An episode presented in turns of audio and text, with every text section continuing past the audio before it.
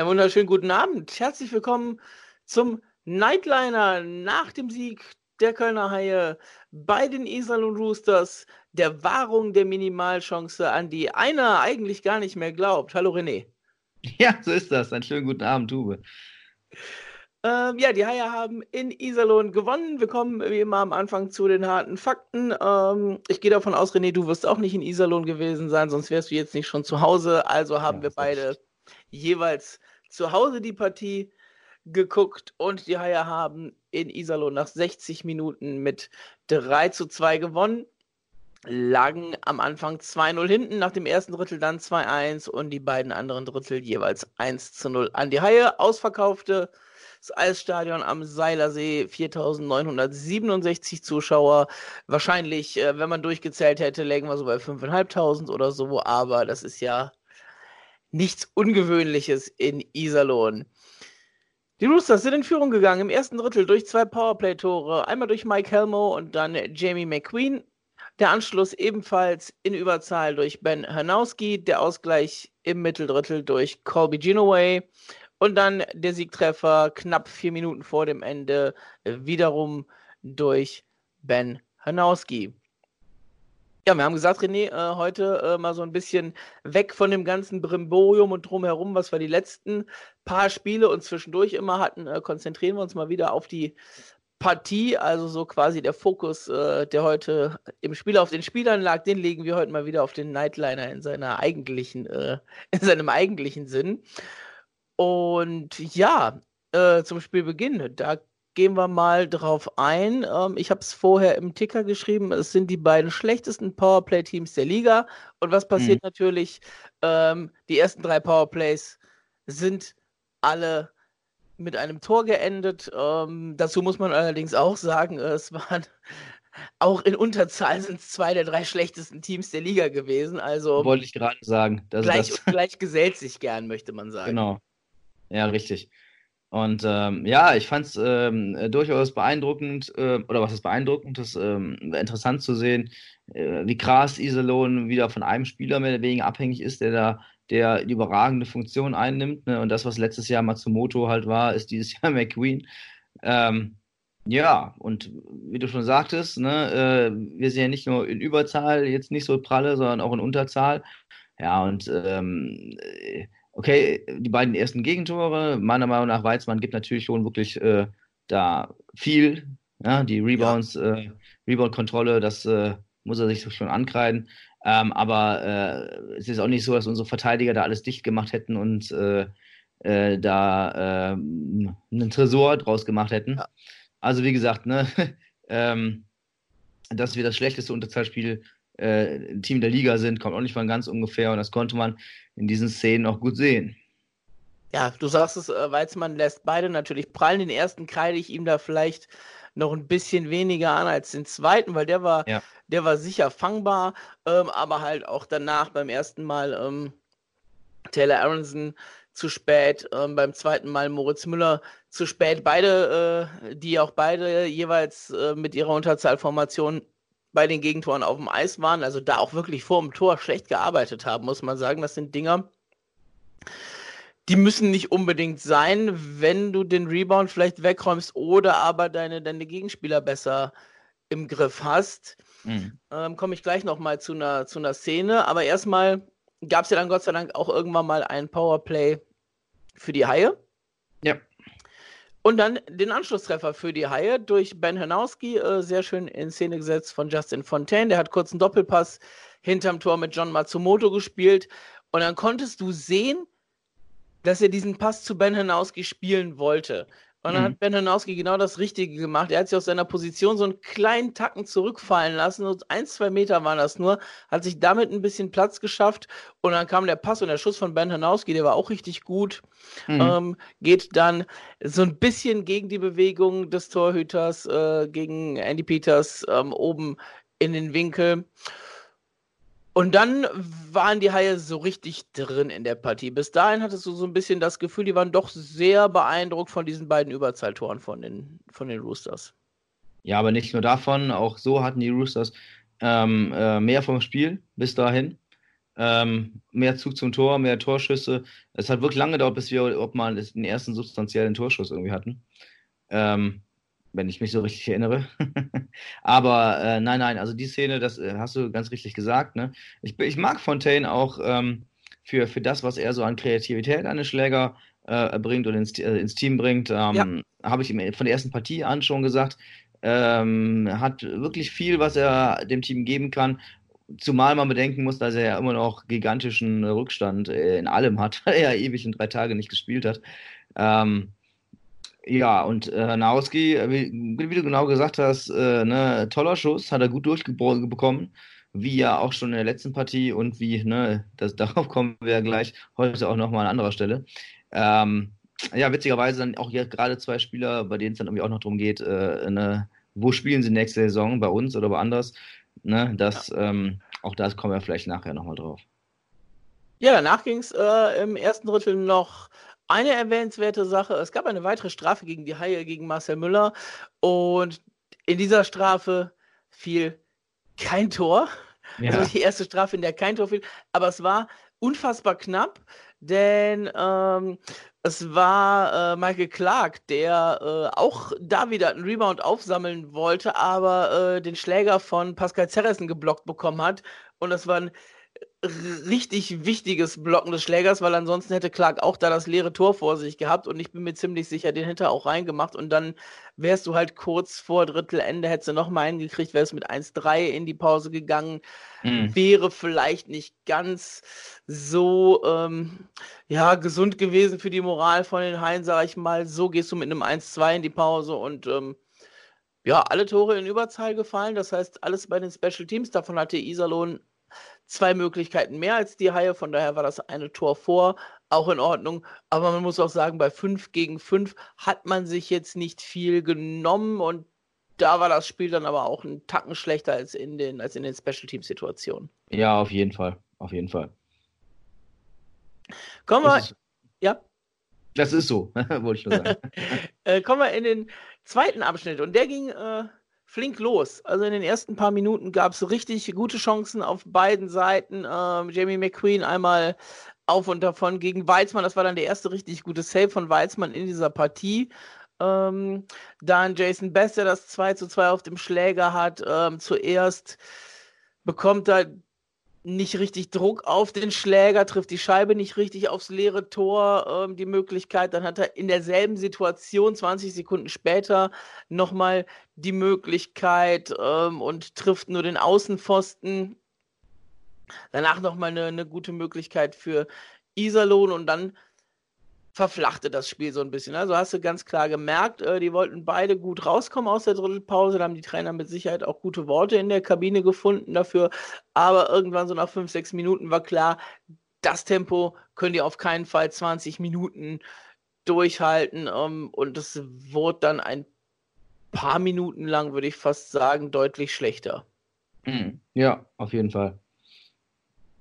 Also, also ich fand es halt, auch insgesamt jetzt wirklich, okay, das Spiel hat so ein bisschen von der Spannung gelebt und so, ne? Mhm. Aber ist jetzt äh, bis auf einzelne Phasen jetzt kein Spiel gewesen, wo ich sage, wow, an, diesen, an diesem Eishockey kann ich mich so mega berauschen irgendwie, ne? Also, ne, schon so, ne, irgendwie äh, relativ gleichwertig, wir dieses, diesen, diesen, diesen, diesen Kampf da reingebracht, ne?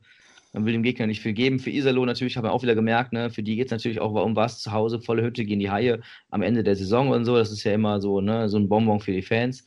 Ähm, genau, aber dieser, genau, dieser Kampf hat, dem, hat jetzt der Schönheit des Spiels nicht unbedingt, ja, war nicht unbedingt zuträglich. ähm, und genau wie du gesagt hast, ne, die Phase war Bombe und danach hat es verflacht.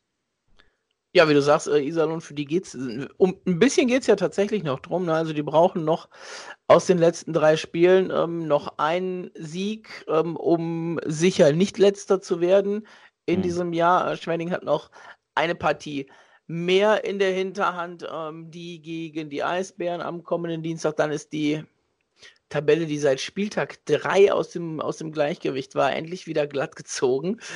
Ähm, ja, und von daher die wollten schon, also die haben die letzten Spiele ja gut gespielt. Die haben zuletzt ja auch gegen, gegen Bremerhaven vier Tore in Überzahl gemacht, heute wieder zwei. Ja. Also das funktioniert bei denen momentan, auch wenn es vorher halt überhaupt nicht lief, fun funktioniert das momentan wenigstens richtig gut.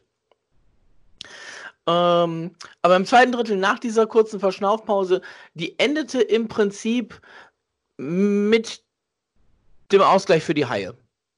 Also damit war es dann wieder, war dann wieder so ein bisschen, bisschen mehr Schwung auf dem Eis. Äh, es war wieder Justin Fontaine mit einem ähm, Pass hat er wieder hinterm Tor gut gearbeitet, hinterm Tor einmal langgezogen, äh, den kurzen Pass auf Genoway gespielt, dann mhm. selber noch vor Peters hergefahren, dem die Sicht genommen. Mhm. Ähm, ich fand, das, was man halt vielleicht gesehen hat oder wie es kommentiert worden ist, äh, muss ich auch sagen, ist mit Peters da vielleicht ein bisschen sogar zu schlecht weggekommen, äh, weil da hat er wirklich nichts gesehen aus dem, aus dem Winkel raus, als äh, mhm. Fontaine dann vor ihm hergefahren ist.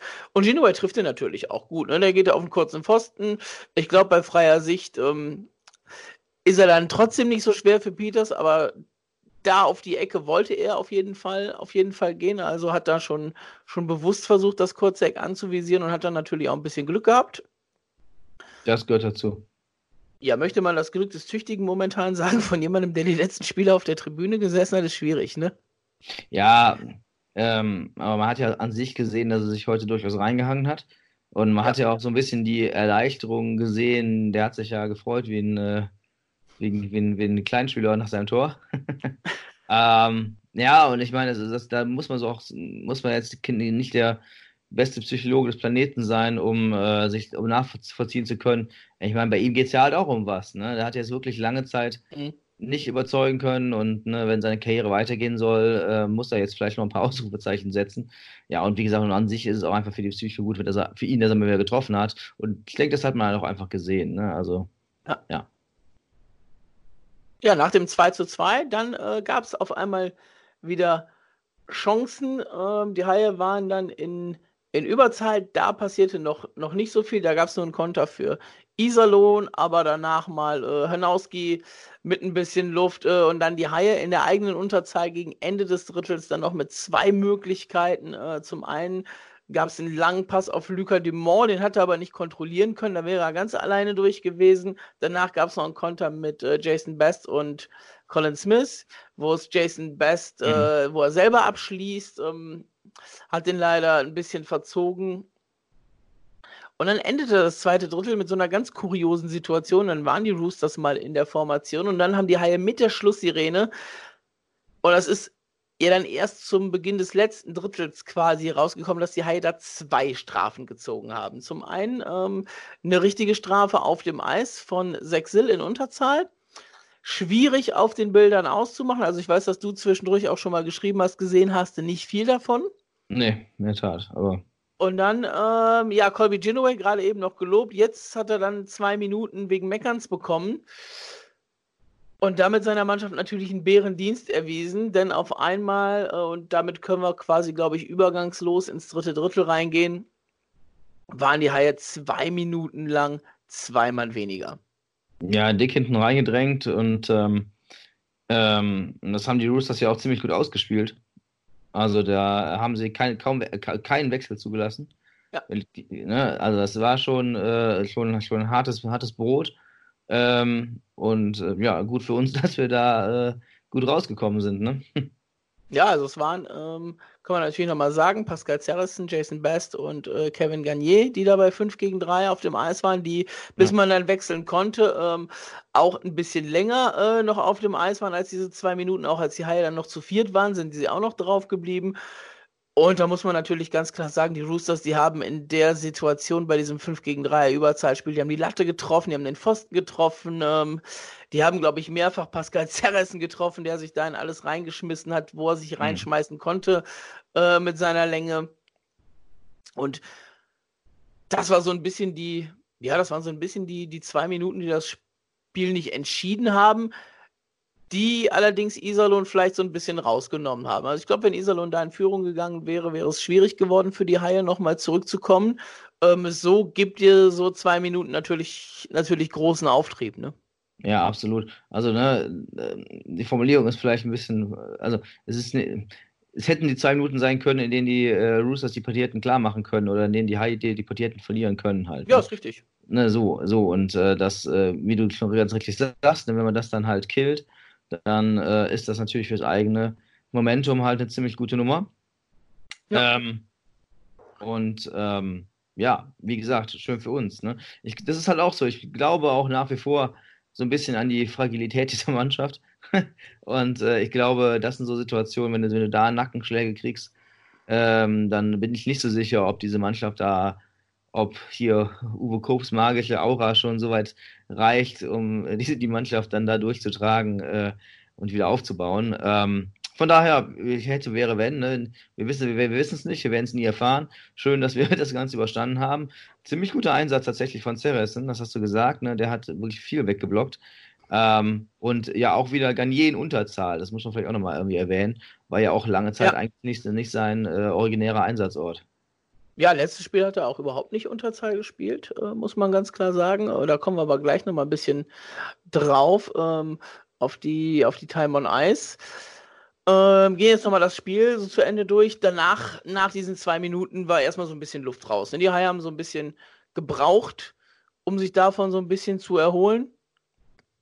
Und Iserlohn, da hatte man so ein bisschen dieses Gefühl, da war dann auch erstmal erstmal die Luft raus so ein bisschen. Also große Chancen gab es nicht mehr bis zur 49. Minute, als äh, Freddy Tiffels ähm, ja die Scheibe vom Roosters Verteidiger quasi aufgelegt bekommt.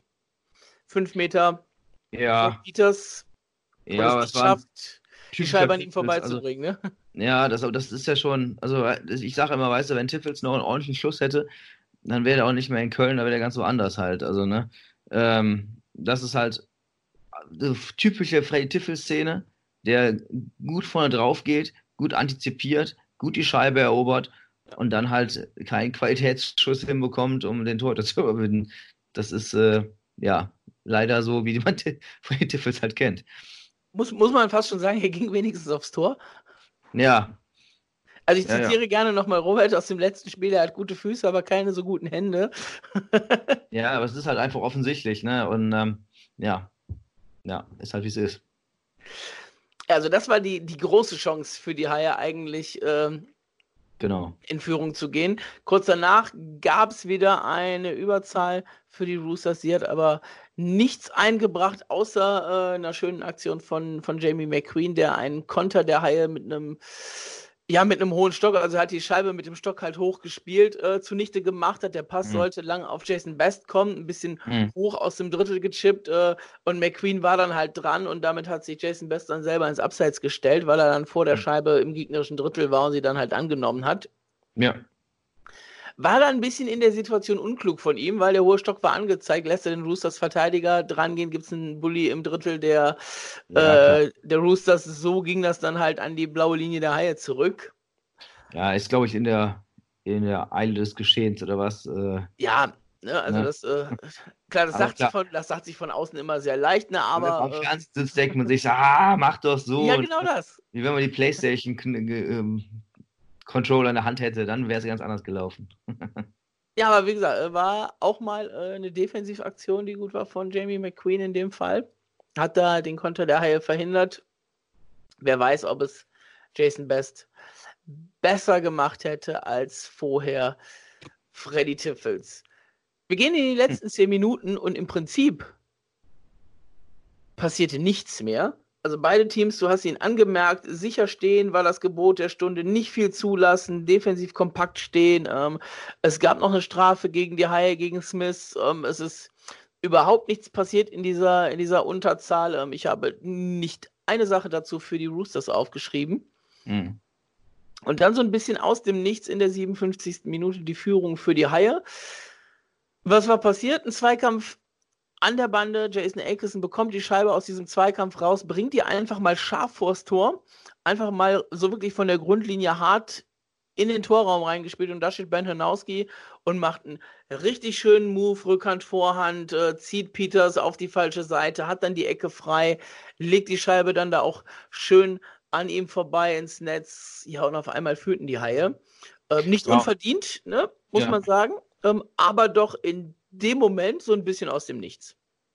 Ja, ja, gut, klar. Also ich habe jetzt, ich kann, kann, jetzt nicht sagen, ob, ob das äh, von Aikson einfach nur eine scharfe Reingabe quasi auf äh, Prinzip Zufall gewesen ist oder ob er Hanauski gesucht hat.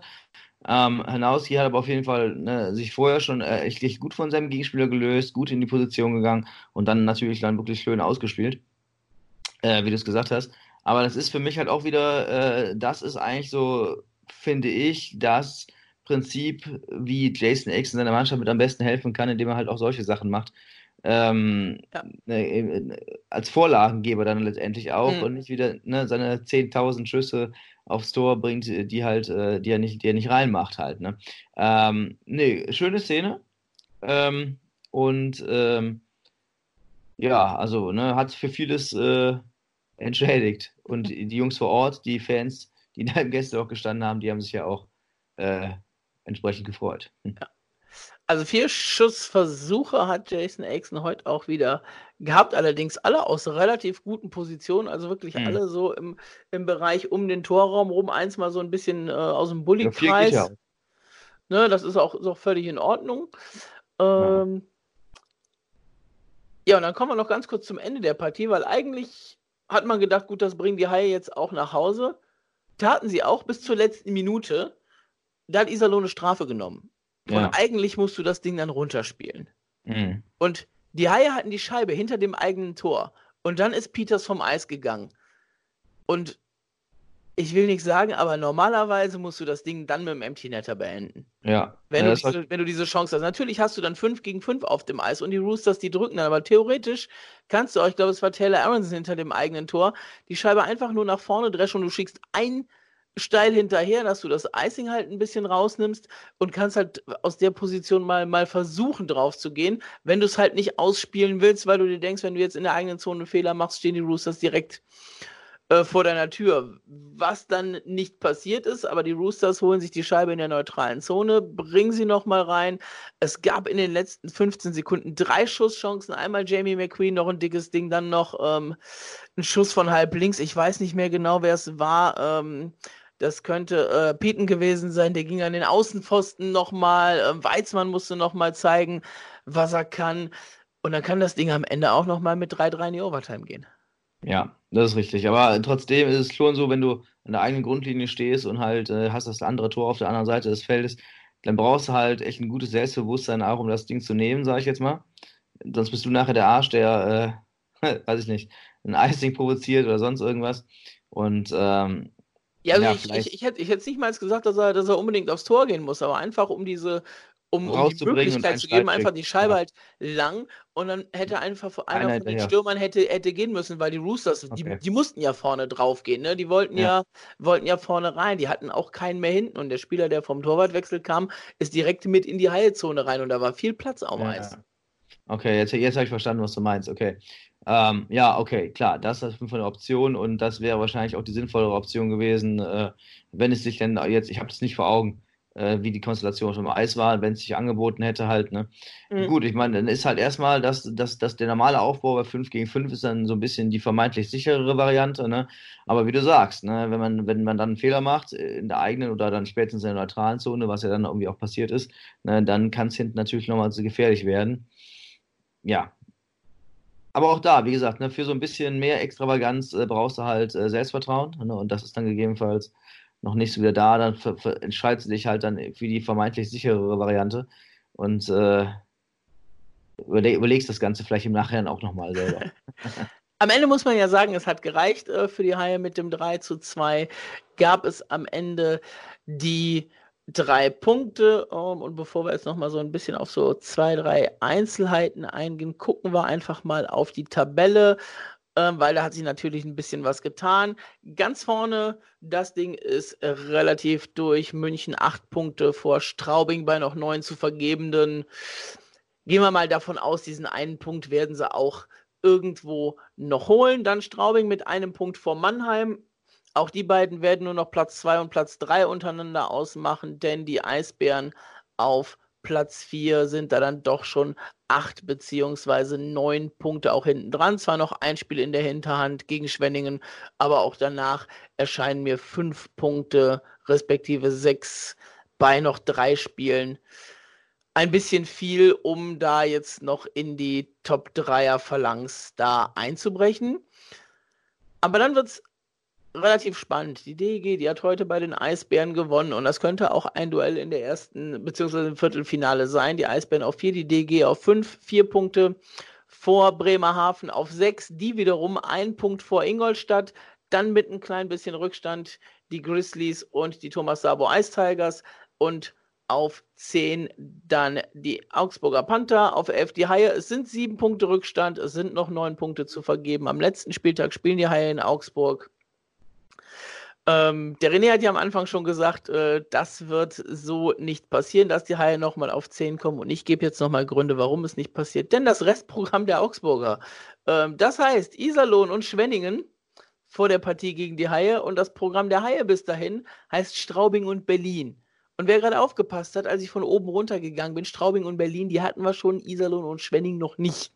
Das heißt, die kommen ganz am Ende, nämlich auch noch hinter Krefeld auf 13 und 14 und ja, irgendwo werden die Panther da halt die Punkte holen, die sie holen müssen, beziehungsweise müssen die Haie natürlich auch erstmal Straubing und die Eisbären schlagen, dass es zu diesem Endspiel kommt und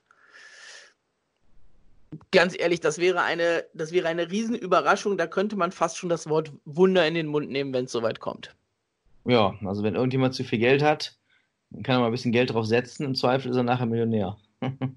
ich verweise nochmal auf den, ähm, auf den Tweet äh, des Kollegen Günther Klein von heute, äh, der geschrieben ja. hat, äh, es gibt zwei Möglichkeiten, wenn die Haie alles gewinnen. Entweder sie werden Elfter oder sie werden Meister. Ja, richtig. Und äh, so wird es dann auch kommen, denn nach hinten raus haben die Haie sich mit dem Sieg jetzt abgesichert. Es sind acht Punkte vor Krefeld ähm, bei noch neun zu vergeben. Müsste schon einiges passieren, dass Krefeld da nochmal rankommt, nachdem man zwischendurch auf zwei Punkte so ran war in den Haien und nach vorne halt mit sieben Punkten wird es schwierig. Augsburg wird Probleme haben, nicht als Zehnter in die Pre-Playoffs zu gehen und da muss man einfach mal schauen, wen es dann am Ende erwischt, der da ähm, oben das erste Team ist, was es nicht direkt ins Viertelfinale schafft. Ähm, ob das jetzt Bremerhaven oder Ingolstadt ist oder ob da von hinten vielleicht nochmal Wolfsburg oder Nürnberg ein Wörtchen mitzureden haben, wird man sehen. Klar sagen kann man auf jeden Fall die ersten vier. Die sind schon sicher in den Top 6. Und auch die DEG mit fünf Punkten Vorsprung ähm, kann man relativ sicher da drin sehen. Drei Spieltage gibt es noch. Am Sonntag geht es weiter für die Haie gegen Straubing mit der Ehrung der Meistermannschaft von 95, mit der Ehrung der Goldenen Haie, mit den äh, schwarz-gelben Trikots, alles was dazu gehört. Ähm, aber jetzt äh, sind wir noch nicht am Sonntag, sondern jetzt sind wir noch mal heute, denn unser Ticker hatte ja heute den oder den Titel die Spieler im Fokus und anstatt jetzt drei Stars zu vergeben, rücke ich jetzt einfach mal drei Spieler in den Fokus, René, ähm, für die es heute vielleicht noch um so ein bisschen was ging. Ähm, und zwar Ben Hanowski, Colby Genoway und Hannibal Weizmann. Und ich fange mal mit Ben Hanowski an. Der hat die letzten drei, äh, zwei Partien drei Tore geschossen unter Uwe Krupp. Ähm, Vertrag läuft aus. Mit den Leistungen vom vergangenen Spiel und von dem heutigen Spiel bewirbt er sich auf jeden Fall wenigstens um die Möglichkeit, vielleicht nochmal was zu bekommen. Was natürlich die Sache ist, die ganze Saison vorher hat er natürlich nichts dafür gezeigt, eigentlich, äh, um diesen Vertrag zu bekommen, obwohl er ja tatsächlich bester Kölner Torschütze in Überzahl ist und ich weiß nicht, ob er es immer noch ist. Er war auf jeden Fall zwischendurch durch auch generell bester Kölner Torschütze. Ähm, das rufe ich mir gerade nochmal auf. Ja, und da ist er jetzt seit heute wieder, wieder vor Marcel Müller mit den, ähm, mit den zwei Toren. Also er ist immer, er ist bester Torjäger der Kölner Haie. Ja. Reicht, reicht das für dich für eine Verlängerung oder nicht? Ja, also ich glaube das nicht. Also ähm, der Herr Nauski, der, äh, der, der damals, der diesen Vertrag unterschrieben hatte, den der gerade jetzt ausläuft, ne, der damals mit äh, Justin Schuck zusammen gespielt hatte, sage ich jetzt mal, oder aus der Saison mit Schuck zusammenkam. Ja. Ähm, der, das war eigentlich ein Garant dafür, der in jedem Spiel arbeitet und äh, sehr kontinuierlich Tore erzielt hat. Und ähm, auch wenn er in dieser Saison jetzt wieder unser bester Torschütze ist, hat er das meines Erachtens nicht, äh, nicht, nicht entsprechend äh, äh dargestellt. Ähm, vielleicht auch schon im letzten Jahr, aber diese Saison halt wirklich nicht. Und ich bleibe dabei, ne, wenn du als Uwe Krupp halt die Stellschrauben, die in der Kaderplanung irgendwie noch da sind, an denen noch drehen willst, ähm, oder vielleicht auch sogar bei Vertragsverhandlungen gesagt hast, ey, ich will noch ein bisschen mehr Geld haben, was ich in den Kader stecken kann, sonst mache ich das Ganze nicht, ne, dann wäre nochmal echt ein Upgrade für mich die sinnvollere Variante. So, ähm, ich, ich tue mich wirklich ein bisschen schwer damit und dann bin ich auch vielleicht auch jetzt hier von diesen das ist dann das, was ich aus diesen 17 Niederlagen da ziehe, mhm. dass man sagt, okay, hier dieser Kader, auch eigentlich sind sie ja alle gar nicht so schlecht und jetzt am Ende haben sie ja nochmal jetzt echt ein paar gute Spiele gemacht, wir behalten die jetzt einfach alle, so nach dem Motto und gehen da so, weißt du, was ich meine? So, die, ja. also rein, rein von der Art her, äh, nächstes Jahr äh, zeigen die dann, was sie wirklich können. Ähm, das ist nicht meins. Also ich würde mir wirklich wünschen, dass wir an den Stellschrauben, an denen wir drehen können, von den Verträgen, die jetzt noch nicht bereits gemacht sind, ähm, dass man da wirklich guckt, dass man nochmal richtige Hochgeräte kriegt. Und äh, das ist er halt dann leider nicht. Ja, das muss man, muss man definitiv so sehen. Ne? Also er versucht momentan natürlich alles und wie gesagt, äh, ist auch am letzten Spiel ähm, schon sehr auffällig gewesen, heute sehr auffällig gewesen mit den zwei Toren. Ähm, ob es reicht für die Haie, ich glaube es auch nicht, aber er zeigt sich natürlich damit auch für, für andere Vereine nochmal hier so ein bisschen hier, ich kann es ja doch noch. Ja, was ich interessant finde, beziehungsweise das ist so ein bisschen, bisschen die Kehrseite, ne, ähm, also aus welchem Grund ist er jetzt so auffällig, seitdem Krupp da ist? Ist es jetzt so, dass er jetzt hier dem zeigen will, sich beim neuen Trainer dann bewerben will oder was? Mhm. Ähm, ne, oder hat es tatsächlich was mit dem System zu tun oder mit irgendwas? Ne? Ähm, was ich jetzt ehrlich gesagt kaum glauben könnte. Ne? Ähm, und das ist natürlich auch so ein bisschen das Problem, was dann jetzt so ausgelegt werden könnte in gewissen Teilen, dass man sagt, ey, der hat ja vorher gegen Stewart gespielt. Ne? Und das ist halt einer von, das habe ich jetzt so oft gehört in den letzten Tagen, ähm, auch bezogen auf ihn, ne? dass Spieler hier aktiv gegen Stewart gespielt haben, bla bla bla. So, und das macht halt wirklich überhaupt gar keinen Sinn gerade, und er ist das perfekte Beispiel, um das zu erklären, weil, wie gesagt, bei ihm geht es jetzt auch irgendwie um die Karriere halt, ne? Und wenn er es ja. jetzt nicht geliefert hätte in den letzten Spielen, dann hätte er vorher vermeintlich gegen, Uwe, gegen, äh, gegen Stewart gespielt und hätte dadurch seine eigene Karriere ruiniert. Also das würde ja kein Spieler machen. Es ist ja nicht so, dass man als Erstligaspieler wie in anderen Sportarten auf jeden Fall locker noch einen Vertrag irgendwo anders kriegt. So, und ne, also das ist immer dieses Argument, wie gesagt, das habe ich in den letzten Tagen mehrfach gehört, deswegen wollte ich es nochmal ansprechen. Ne, Hanauski, einer, der hier gegen Stewart gespielt hat. Man sieht ja jetzt, was er jetzt macht, nachdem Krupp da ist. Ne? Ähm, das halte ich für völlig äh, an den Haaren herbeigezogen, denn wie gesagt, im Eishockey kann man sich das Ganze gar nicht erlauben. Dann gehen wir mal weiter zu Colby Genoway. Ähm, auch er heute mit einem Tor. Auch er hätte heute gespielt, äh, selbst wenn äh, sich Sebastian Uvira nicht verletzt hätte, beziehungsweise die Verletzung wieder aufgebrochen wäre. Ähm, also es war von Uwe Krupp schon von vornherein geplant, ihn heute zu bringen. Ähm, ja, ist jetzt die Frage, ne? Ist das jetzt einfach so, so Gentleman's-like, hey komm, ich gebe dir eine Chance, auch wenn dein Weg eigentlich sowieso schon vorgezeichnet ist? No, Nochmal gerade, sorry. Ja, also ist das so dieses. Was ist die Frage? Ich gebe dir, geb dir trotzdem eine Chance, auch wenn eigentlich klar ist, dass Colby Gino keine Zukunft bei den Haien hat, aber sehen so. will ich ihn nochmal, um ihm wenigstens zu zeigen, hey, du gehörst auch dazu. Ähm. Ja, ja, kann ich mir vorstellen. Zumal ähm, im Endeffekt,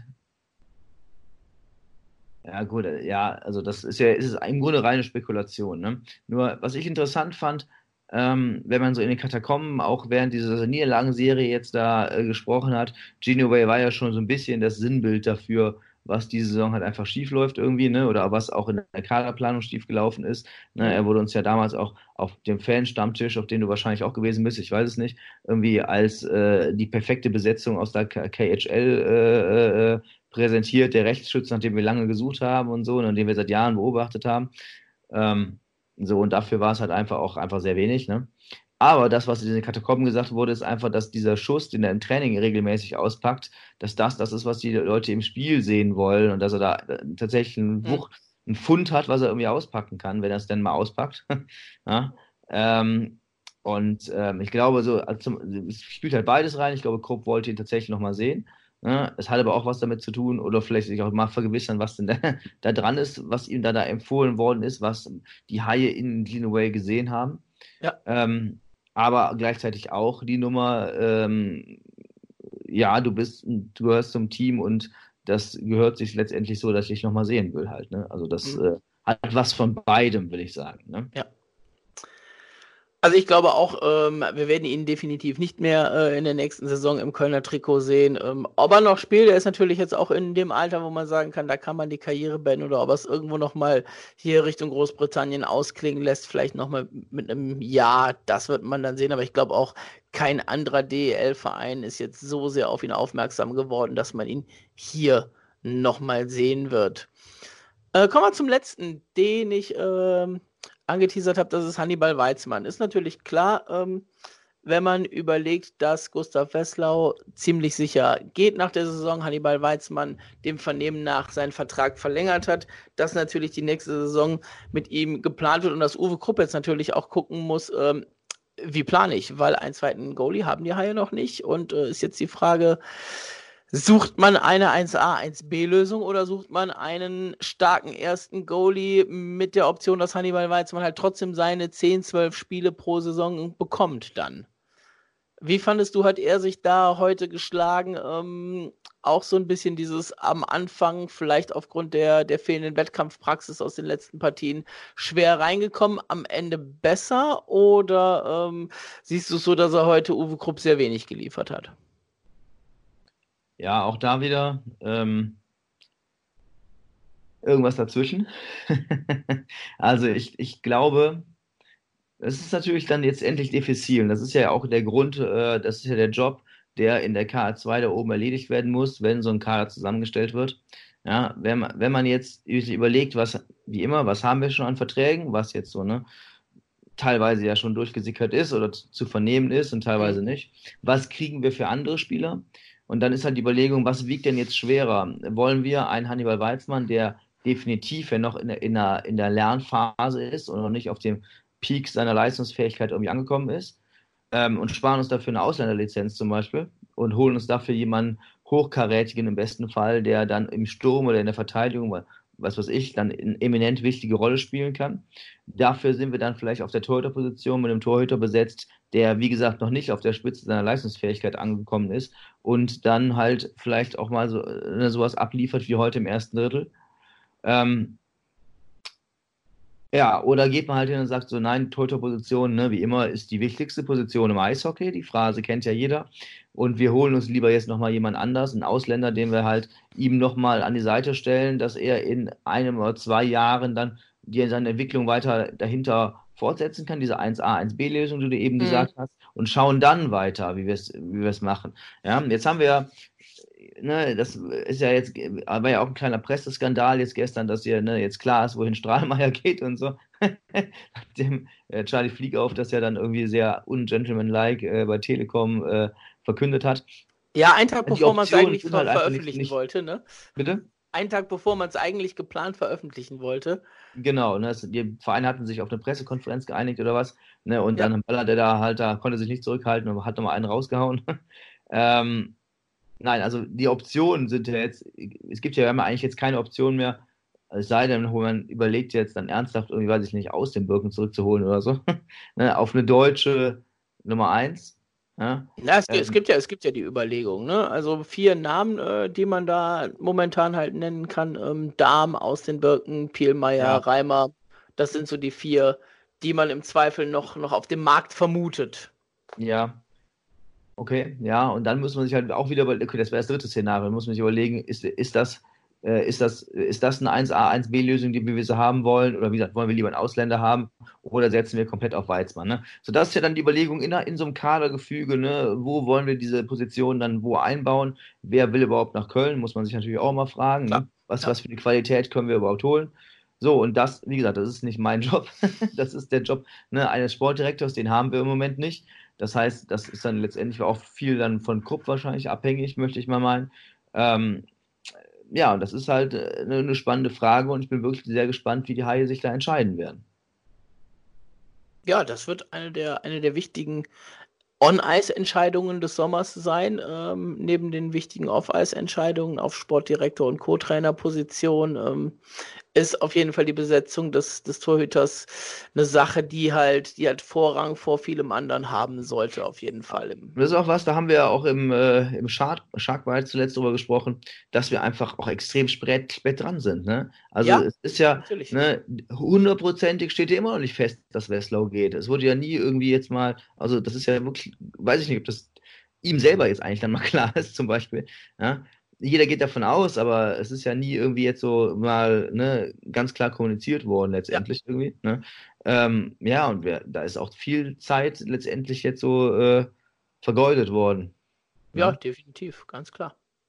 Ne, muss, man, muss man so sehen, wie es ist. Ähm, hat dem Ganzen natürlich auch zwischendurch nicht, nicht gut getan, aber da sind wir jetzt schon wieder in der, in der Vergangenheit, auf die wir jetzt ja momentan nicht gucken wollen, weil wir jetzt ja, ja noch drei Partien äh, vor uns haben, wo sich die Spieler kurz, weiter beweisen können. Ne? Ganz kurz, das wäre ja noch die letzte Option, dass das jetzt dann, dann würde ich mal alle sehen, wie die alle die Kinnlade runterfällt, wenn es das nächste Mal heißt, ja, nö, Westlaw hängt noch eine Saison dran. Damit rechnet ja wirklich kein Mensch mehr gerade irgendwie, ne? Also, ne? Es ist schwer vorstellbar, aber wie gesagt, vor, vor, zwei Wochen waren andere Sachen im Bereich daher schwer vorstellbar. Also von daher, äh, ja. man weiß ja nie, man weiß ja nie. Gut, René, hast du noch was zur Partie heute, was wir vielleicht noch nicht beleuchtet haben? Äh, nö, ich glaube nicht. Also ich, hatte, ich höre Schweigen in der Leitung. Du hattest jetzt, du hast jetzt Weizmann lange rausgezögert. Äh, das ähm, hätte, hätten wir jetzt fast schon zu Beginn nochmal irgendwie ansprechen können. Ne? Äh, jetzt auch wieder Cookies auf der Bank und so, ne? Weißlau komplett zu Hause geblieben und so, ne? Ähm, aber äh, haben wir jetzt nochmal drüber gesprochen und so. Von daher äh, also das finde ich ja ganz witzig, ne, dass wir jetzt äh, im Grunde läuft das ja, laufen wir ja gerade auf zwei Ebenen. Auf so einer Ebene, wir versuchen jetzt unsere Minimalchance vielleicht noch zu haben. Oder auf drei Ebenen sogar. Dann die Ebene irgendwie, okay, wir versuchen jetzt einfach raus, rauszugehen und Spiele zu gewinnen für die eigene Psyche. Ne? Das sagt, das sagt der Weizmann ja auch im Aftergame-Interview, ne, dass die jetzt einfach nur, gehen raus und wollen einfach nur Punkte und Spiele gewinnen und einfach mal das Gefühl halt mal wieder haben, Spiele zu gewinnen. Ja, und auf der letzten Ebene dann halt, ähm, äh, äh, dass Krupp einfach nur rumtestet und Spieler austestet und sie einfach mal sehen will. Ähm, ne, äh, also wir, wir fahren ja jetzt gar nicht gerade, wie gesagt, das, heute war ja wirklich dann viel ausgetestet schon. Ähm, es ist jetzt nicht so, dass wir unsere Bestbesetzung immer aufs Eis schicken, um jetzt hier jeden verfügbaren Punkt noch irgendwie zu angeln. Also ja. wie gesagt, wir laufen ja gerade auf verschiedenen Ebenen und das ist habe ich auch ganz spannend zu sehen. Ähm, ja, dass die Mannschaft sich trotzdem ja dann irgendwie äh, halt so am Riemen reißen, dass alles halt gut funktioniert. Ne? Also der ja. Sieg heute war gut. Dafür, Definitiv. Ne, dafür, dass wir de facto nicht in Bestbesetzung aufgelaufen sind. Ne? Ja, auf jeden Fall. In diesem Sinne, das äh, soll es als Schlusswort getan haben. Äh, jetzt gleich gibt es für euch noch die Pressekonferenz äh, mit der Stimme von Uwe Krupp und dann hören wir uns am Sonntag wieder. Wie gesagt, es ist ein Heimspiel gegen die Straubing Tigers, 95er Meisterteam, ähm, Ehrung der Goldenen Haie, äh, Event-Trikots, angelehnt an die Meistertrikots von 95. Also ist auf jeden Fall was geboten. Bleibt dran, hört am Sonntag wieder zu. Bis dann, macht's gut. Ciao. Tschüss. Ja, guten Abend. Ähm Spiele, Spiele in Iserlohn sind immer schwer und äh, ich glaube, dass wir heute wieder gesehen haben, wie aufopferungsvoll Iserlohn kämpft und äh, warum es eine starke Heimmannschaft ist. Und äh, ich glaube, besonders zu Beginn des Spiels ähm, hat Iserlohn einen guten Start erwischt. Waren äh, ein bisschen wenig äh, Rhythmus im Spiel und äh, wir, unsere Beine waren noch nicht so, wie die, wie die sein sollten, aber das hat sich verbessert im Laufe des Spiels. Und obwohl wir besser gespielt haben, hat, hatte Iserlohn die 2-0-Führung durch die Powerplay-Tore das war natürlich äh, schon eine Hausnummer, da zurückzukommen. Ähm, gibt den Jungs äh, viel Lob, ähm, haben gekämpft, haben eigentlich nie ihren Faden verloren. Ich glaube, die, größten, die Fehler, die wir gemacht haben, waren, ähm, dass wir uns das Leben ein bisschen schwer gemacht haben, besonders im letzten Drittel mit den Strafzeiten. Und ähm, ja, ins, insgesamt äh, bin ich natürlich zufrieden mit dem Spiel, besonders mit der Einstellung, mit dem Kampfgeist. Und äh, ähm, ja, ich glaube, der ausschlaggebende Punkt war wahrscheinlich, dass wir das, äh, das 3 gegen 5 oder 5 gegen 3 aus Iserlohner Sicht überstanden haben und äh, insgesamt äh, dann natürlich auch wieder ein bisschen Schwung hatten und äh, am Ende ähm, das Tor schießen konnten. Äh, wie gesagt, bin zufrieden mit der Leistung. Ich glaube, die Jungs haben gut gekämpft und äh, gut gespielt. Ähm, ein paar Undiszipliniertheiten mit drin, aber insgesamt unter Verein bin ich natürlich froh, dass wir die drei Punkte holen können. Dankeschön. Vielen Dank.